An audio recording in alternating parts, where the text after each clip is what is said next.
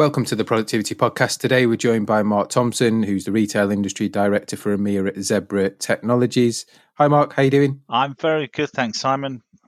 We've done a previous pod with the guys at Reflexis, who are now part of the Zebra Technology family. Mm-hmm. You you come from the, the Zebra part of, of the family, if you like, so it'd be good if you can give us a bit of background on your career, how you got to be the Retail Industry Director for EMEA, and also shed a bit of light on what Zebra do? Long story. I've been with uh, Zebra for in total twenty years or so, although I, I moved off from Zebra about ten years ago to join Motorola, uh, Motorola Solutions. And then surprisingly to me anyway, Zebra then bought the Motorola Solutions business in two thousand fourteen. So uh, I, I like to think they bought me back. Prior to, to Zebra, prior to that sort of twenty-year overall history, I worked in uh, uh, some retail in terms of uh, mail order uh, retail. I also worked in hospitality, running a golf and country club for a while, and then a, uh, a stint in sales in financial services. So a fairly broad, eclectic uh, background, but it brings me round to the various roles in, in, in Zebra, leading up to becoming not only a uh, an industry speaker, but but also working with retailers to essentially, I guess, help them vision and understand what's happening, both in terms of the consumer trends, but also technology trends. From a Zebra Technologies point of view, what kind of solutions and things do you provide to various retailers? So Zebra's, uh, again, a very broad brush business, and started off on the Zebra side as a printer uh, business, barcode printers, thermal printers, including uh, card printers. And then when we acquired uh, the Motorola Solutions business, that took us into scanning, mobile computing, R F I D. Uh, although we already had some uh, R F I D in terms of printing, now we were able to add R F I D in terms of fixed readers and mobile readers. Quite a broad set of technologies, which we've more recently, as you alluded to with the Reflexis acquisition, we also acquired companies such as Profitect, which is a prescriptive analytics business, and we've uh, acquired others like Temp Time. And so we're moving much more into a solutions focus, being able to to look at and understand the challenges faced by our customers across multiple different industries. So retail is our single biggest industry that we, we work with uh, in terms of revenue generation, but we work across healthcare as well. We work across uh, supply chain, logistics, utilities, et cetera. So quite a broad range of both solutions and markets that we operate in. A challenge for the listeners is if you're in a retailer and you see a colleague with one of the devices in their hand, just have a, a look at it or a quick uh, glance as you go past, because more than likely it'll have a Zebra logo. So that's a, a good way of spotting some Zebra tech. Yeah, that, that's right. So we have obviously the Zebra branded items, and people often say to me, oh, we don't have Zebras, we have uh, Motorola or we have Symbol.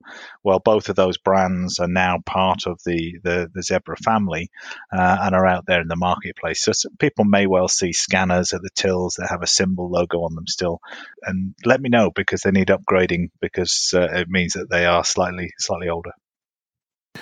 Good. Well, that, that leads us on to some of the points we're going to cover today. So we're going to focus on tech, we're going to focus on retail, and that that point about upgrading, we were we've known each other for a while now, and, and talk about various trends and things that happen in retail.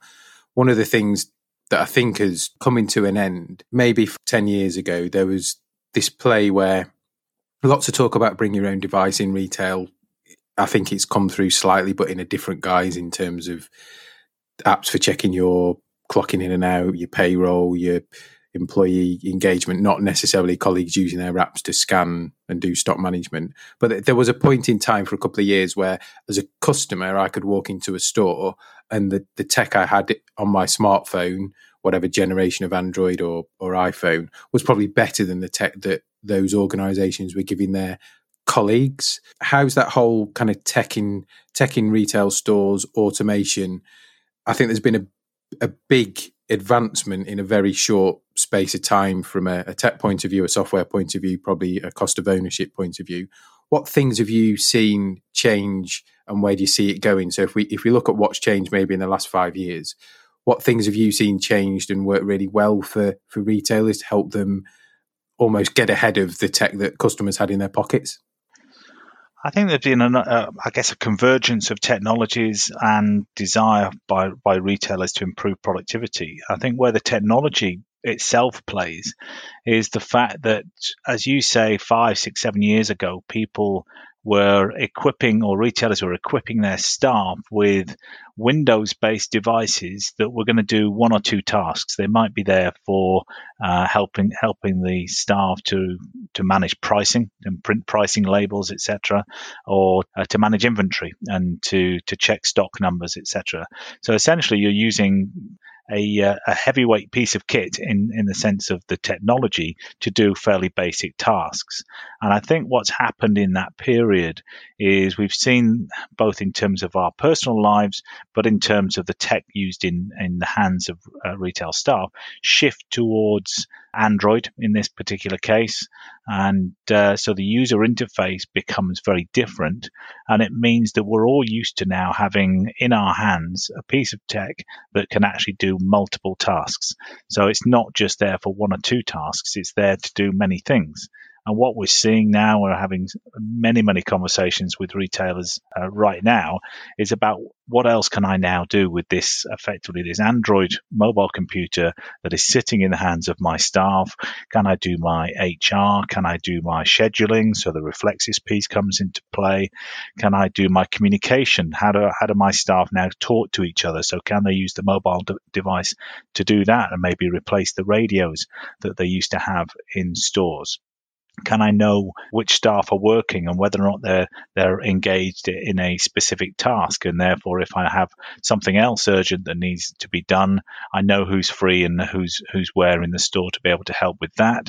Can I do mobile payments? And so maybe do queue busting uh, or take payments at the point of need. Maybe there are T Vs that uh, customer wants a T V or a mattress, and I and I can actually take payment from them at the point when I'm serving them, rather than directing them to a, a choke point, a natural choke point, which might be a, a traditional point of sale.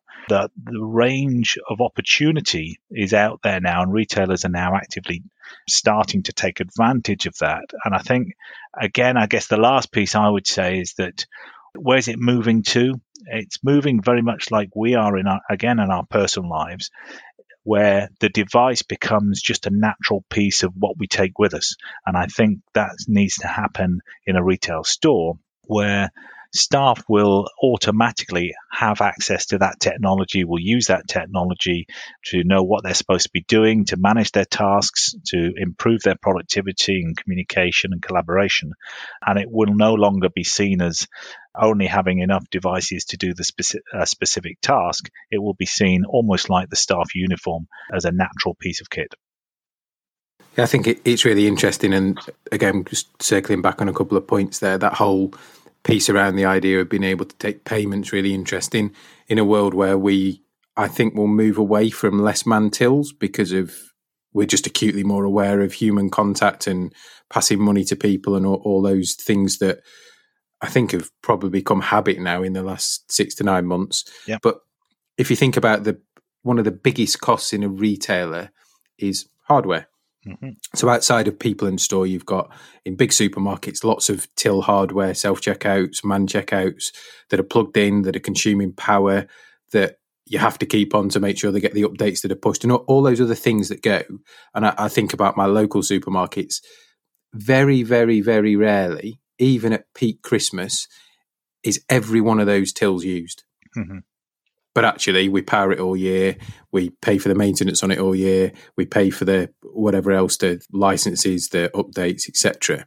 So there's an environmental cost of it's costing us money and we're powering it, but also a, an on cost of to keep it up to date for maybe the once or twice we use it. That whole payment anywhere, contactless, card, non-cash, I think is really interesting. Open opens up massive opportunity, but also this ability to almost drive, and something we're really interested in, is operational excellence. So mm-hmm.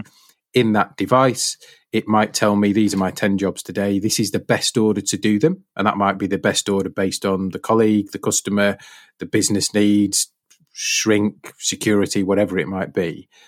But also, what's the best way to do it? So the order is important, but actually what's the operational excellence process? What's the best way to do this that means it's quick, it's efficient, it's safe, it's best practice for the business and delivers the, you know, the business benefit or the commercial benefit for it. So having somewhere I could go and then check a quick video that shows me the best way or something that talks me through it, it really, really empowers the employee to do pretty much everything, but also look at how they're doing it, how quick they're doing it, what the deviation was, was there a better way to do it? So from an, a data point of view, it must open up a wealth of ways to give businesses data they've maybe never had before in a way they've never been able to capture it. I think that, well, that, that's very, very true. Uh, we've certainly noticed uh, a requirement or request from retailers, and, and we've responded to it, to add what we call learning on the device or video on device,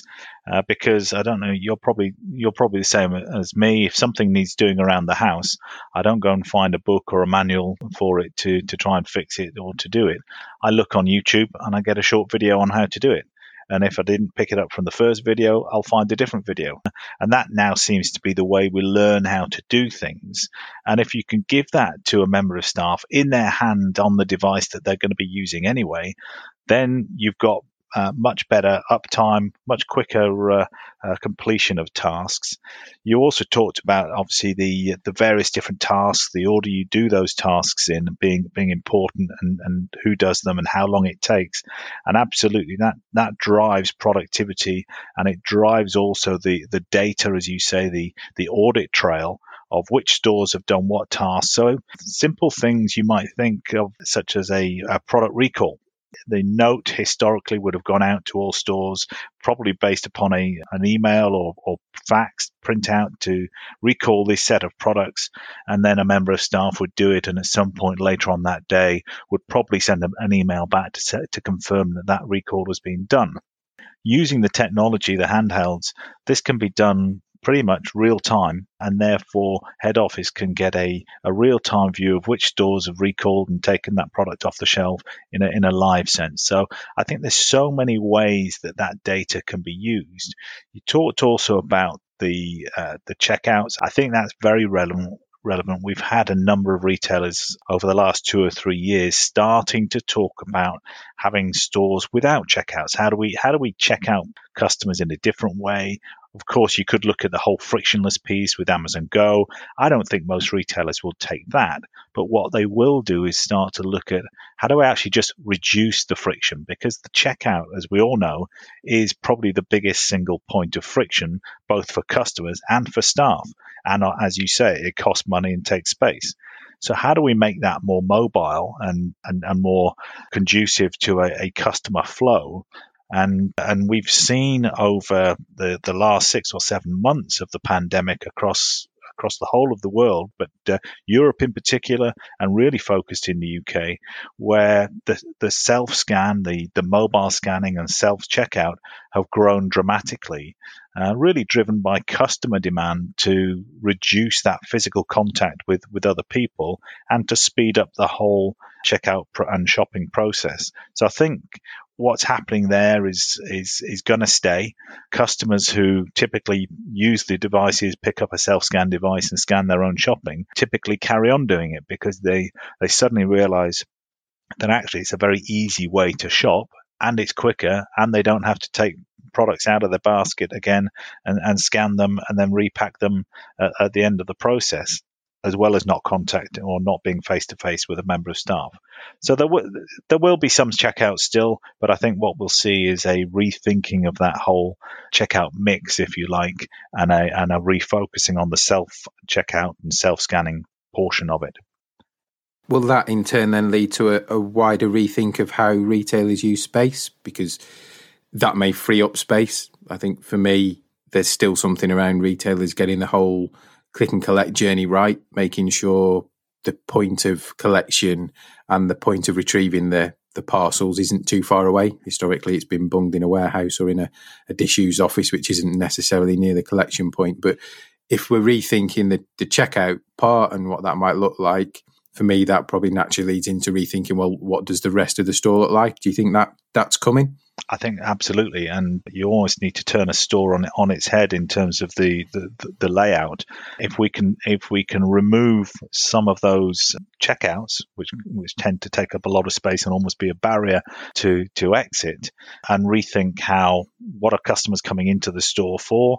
Are they coming in simply to to walk around, browse, and then and then eventually buy, or are they actually coming in to experience products? Are they coming in to pick up products, as you as you rightly say? Or even return products, and you've got to make that easy. So the old technique was to put a a pickup or click and collect point at the back of the store to force customers to walk through the store, and yes, they may buy something as part of that journey, but actually if only ten, fifteen, twenty percent of people are going to buy something else as part of that journey, then you've just annoyed eighty odd percent because they're having to walk through a store. You're also causing more congestion and, and more potential contact. So my view is you actually bring that to the front of store, you make it as easy as possible, and then you'll still get people buying things as uh, complementary purchases. But what you've done is you've made the whole process less friction for the customer, an easier flow, and they'll come back and they'll use that as an option in future. And it will help you as a retailer keep your cost low, because as we all know from the online side, the biggest part of that cost is actually the, the last mile of delivery. And therefore, if you can encourage customers to collect and make that easy, make that an enjoyable experience, make returns an easy and seamless experience, then actually you'll drive more customers into that, that option. Yeah, we've talked about it on some previous podcasts around omni-channel, multi-channel, whatever phrases you want to use. It's that piece around actually if the customer is the channel, so as long as they're purchasing as a business this day and age, as long as they're purchasing from your brand and not your competitors, you, you've done your job, whether it's online or whether it's physically in the store. But no, I, I absolutely agree. Making the, the journey as easy, which is probably going to be more click and collect, return, less physical. I still think there'll be a place for physical, but it, it does come back to, like like you talked about in the, the earlier part, is it about an experience? So actually I'm coming to look at the, let's use the T V, see the picture quality. I have no intention of buying it there and then because I don't want to put it in the car. I want someone to deliver it to the house tomorrow or the day after or at my convenience, potentially install it, take away the old one. But I'll buy it from you now because you've talked to me about the spec, you've talked to me about the benefits, maybe show me some others. But I, I had no intention of buying it there. So it's that, it was called showrooming, wasn't it? A couple of years ago, experience. I think the space will change. I think personally there'll be more collaboration. So those retailers that have got big space will see some, what we would have thought of bizarre collaborations six, nine months ago, probably some that we'd have expected. Next have done a great job historically of, of collaborating with the coffee houses. I think they've done some car showrooms and others. And you start to see that, and that I think will move forward. So actually, one of the things that I thought was was strange the first time I saw it, but actually now just feels normal, is if you go to one of the big Westfield shopping centres, there's normally a Kia showroom, maybe a V W one, a Jag one in there. Genius, because take the cars to the people. Yep. And guess what you see on a Saturday when the blokes are bored because there's a lot of shopping going on they don't want to be involved in. They're hanging out and looking at the new cars, and it only takes one. It only takes one. So that maybe was a bit ahead of its time, but I think we'll see a lot of that moving moving in that direction. Yeah, you're and, abso- absolutely right. I mean, I, I I can't remember which brand it was now, but this was about ten years or so ago. And in one of the ladies' fashion uh, stores, uh, I used to go shopping with my wife. I, I, I try to avoid it now, but uh, I used to go shopping with, with my wife. She would try on clothes, but actually the uh, the seating area in the, the fitting room section was actually uh, effectively done as a as a as a man zone. Leather sofas, car magazines, uh, and a couple of iPads, and and that was great because actually it, it made her feel comfortable. It made me feel comfortable. So therefore, it it, it kind of worked for, for both of us. So uh, so yeah, that, that was that was particularly great. I also uh, I think you're right in, in the sense of the store uh, being having a different purpose. And I think that goes back to our conversation about how do you equip, train your, your staff. You're actually almost saying that staff have a different purpose as well then. They become, they have to be more educated. They have to know how to talk to a customer face-to-face. They're not just there for uh, operational tasks of, of restocking, inventory management, pricing, et cetera. Uh, they're there to actually engage and collaborate with, with shoppers. You also talked about collaborations between retailers, and I see recently that obviously Sainsbury's bought the Argos business and brought that in, and so you now have Argos stores in Sainsbury's. That's one form of collaboration. You now have A O stores in some Tesco's. So you now can, can go into a Tesco and buy your, your washing machine or your T V, et cetera. And that, that may be because essentially the customers are there. So as you said, go where your customer is. It may also be that there's uh, there's elements of better use of space, I think, rather than you can't, if you've already got a hypermarket, you can't, it's very difficult to reduce that space, but you might be able to use it better and, and put other people into it. The one thing we shouldn't probably underestimate in all of this is, I think, requirements of store colleagues to be more tech savvy will increase. So to be able to use tech, to be able to take new tech or new apps on devices. You talked before around, you know, learning from video, YouTube, et cetera. When you get a new smartphone, who needs a manual these days? Because it's it's that easy to use and intuitive. Yes. That's going to have to be in place, but I think there's also needs to be a recognition that current colleagues and new colleagues into the, the retail world are going to have to be more tech savvy because that's the direction of travel. It, it's, it certainly is, but I think you're you're right. What's happening with the tech is that the tech is becoming easier to use. I think it's more intuitive. As you say, when was the last time you, you picked up a mobile phone, you thought, I'll download a new app? You don't go on a training course for it. You just download it and it, it is just there. It's easy to use uh, and everyone can use it. And we're seeing more and more people of all age groups being able to pick up tablets, pick up mobile phones and just get on with them and start start using them. So uh, I, I think that will come. And as the years pass, the next two, three, four, five years, et cetera, then suddenly the people who uh, are, are in their fifties essentially will also have grown up with technology. So this this will become more and more easy to to understand and work through with the staff. If we cast our minds forward, then so we've we've talked a lot about kind of enabling store colleagues. Are there, are there any wider tech trends or pieces of automation that you guys are working on or talking about to customers that are going to help reduce some of those colleague tasks and give them time back to serve customers? Yeah, I think automation is is one of those big areas that uh, that covers many many aspects of retail and, and will inevitably play a big part in the next five to ten years. We're already seeing uh, automation in, in both in warehouses for moving things around uh, and to some extent picking. But now we're starting to see automation in physical stores. People like Walmart are already using uh, automated uh, cleaning robots. Uh, so this is So that that's happening. They're all automatically or all, also looking at uh, inventory management.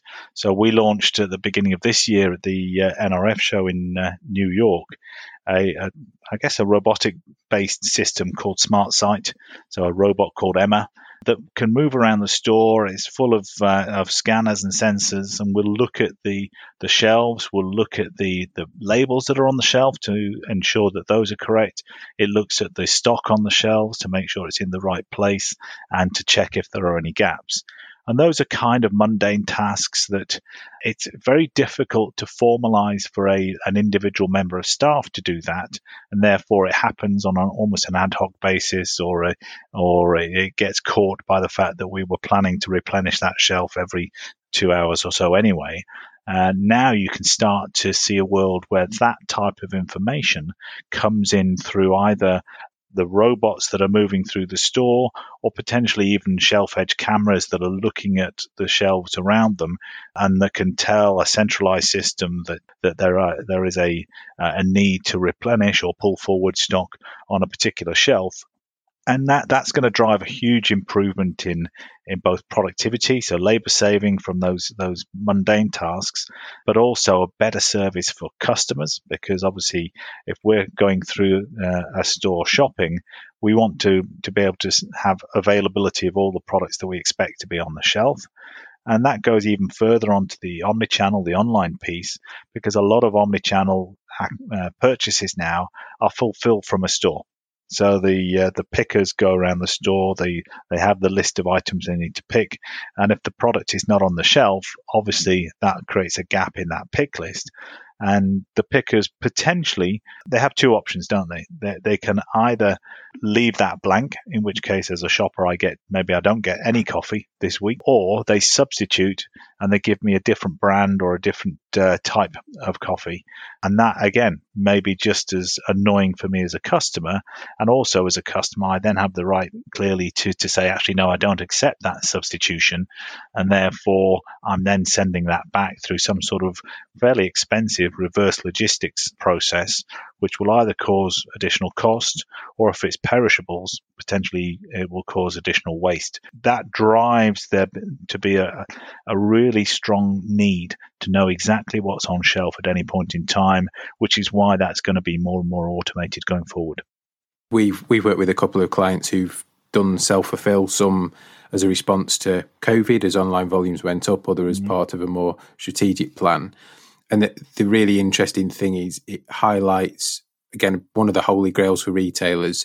Once you publish your inventory at a store level live, it throws out all the challenges of keeping that stock in terms of volumes that you publish. So quantities live, the challenges of shrink, the challenges of mismatched barcodes from suppliers. So all those things that happen and happen in retailers, and they deal with internally. Once you publish that live to a customer and say, I've got twelve of these, you can buy it now, and you order the twelve, and like you alluded to, maybe there's not twelve, maybe it's a slightly different brand, causes real, real problems. So any help without getting people to count more and more, because I think one thing that I've learned in retail is the more you count stock continually, the more you corrupt the stock file.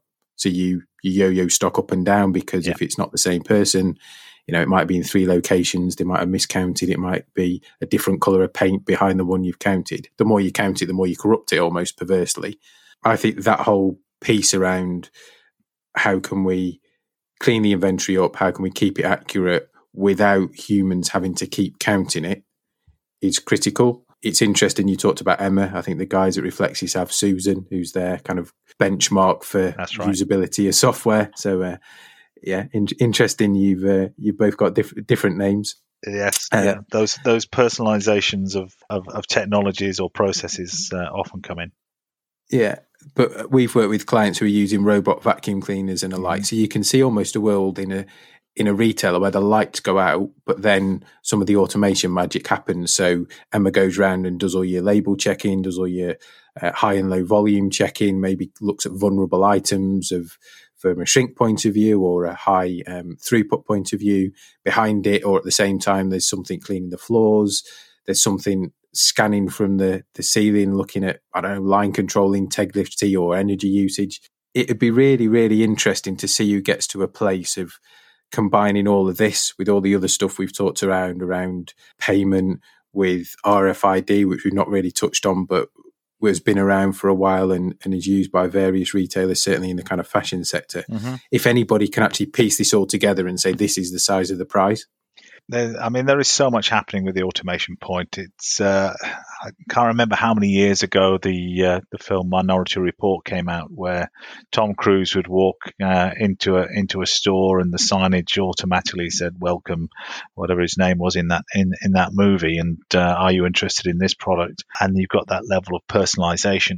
I think some of that is coming. Whether it comes onto digital signage or whether it's a, a ping to your, your personal mobile phone based upon the geolocation, et cetera, I think that that technology is is, uh, is getting very close.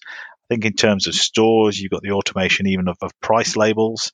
U K has been relatively slow to adapt to electronic price shelf edge labels, whereas if you look at somewhere like Sweden or the Netherlands, uh, pretty much every store has electronic shelf edge labels. They're able to put additional messaging on there. They're able to update and change their prices on a on a regular basis, depending upon obviously what's happening.